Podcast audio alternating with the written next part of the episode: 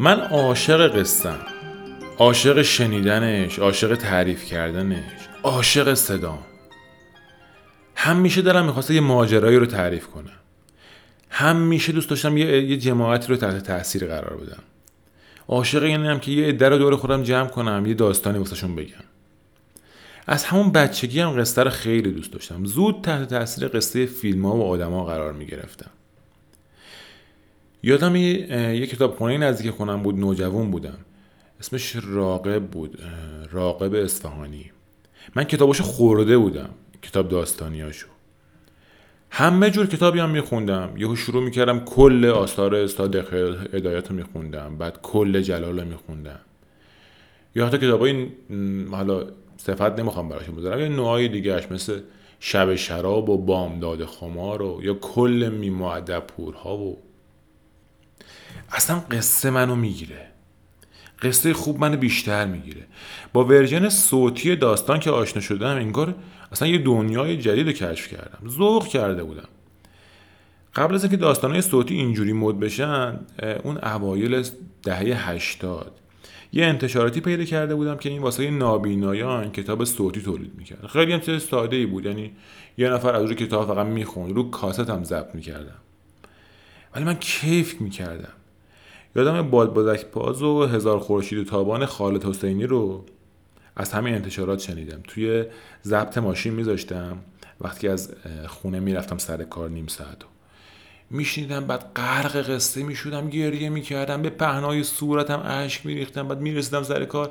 یه چند دقیقه میشستم صورتم رو پاک می‌کردم میشستم می‌رفتم بالا. بعد لحظه شماره می‌کردم که برگردم. ادامه داستان رو تو راه برگشت بشنوم. اون موقع ها پادکست توی فضای فارسی. من خیلی نشنیده بودم یعنی خیلی کم بود اگرم بود. بعد من تازه مثلا با این فضا با این مفهوم آشنا شده بودم یکم رفتم تحقیق کردم. یکم کار جدی روش کردم. یادم با یکی از دوستان واسه شهرداری تهران چند تا اپیزودم ما واسهشون درست کردیم. یعنی در واقع پرزنتشون کردیم و اینا رو قانع کردیم که حالا این پروژه رو به ما بدن. از اون موقع یکم گذشت بعد دوباره چند وقته که این فضا تو پادکست های فارسی خیلی رونق گرفتن و مد شدن و زیاد شدن. تصمیم گرفتم که منم واسه خودم یه پادکست رو به صورت جدی تولید کنم. می‌خوام قصه توش بگم قصه های واقعی قصه آدم های واقعی.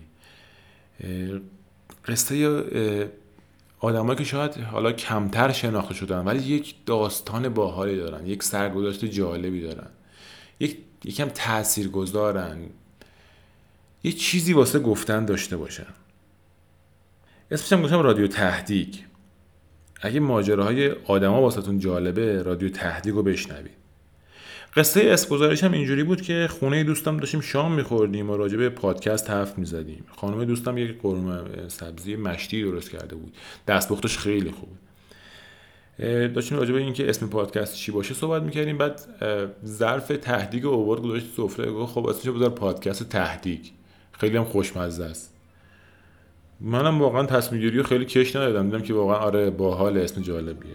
این بود که در واقع رادیو تهدیگ رو انتخاب کردم. امیدوارم که دوست داشته بشه و خب آرزوی هر پادکستریه که پادکستش هرچی بیشتر شنیده بشه. همین. من محمد امین هستم و این معرفی رادیو تهدیگ بود.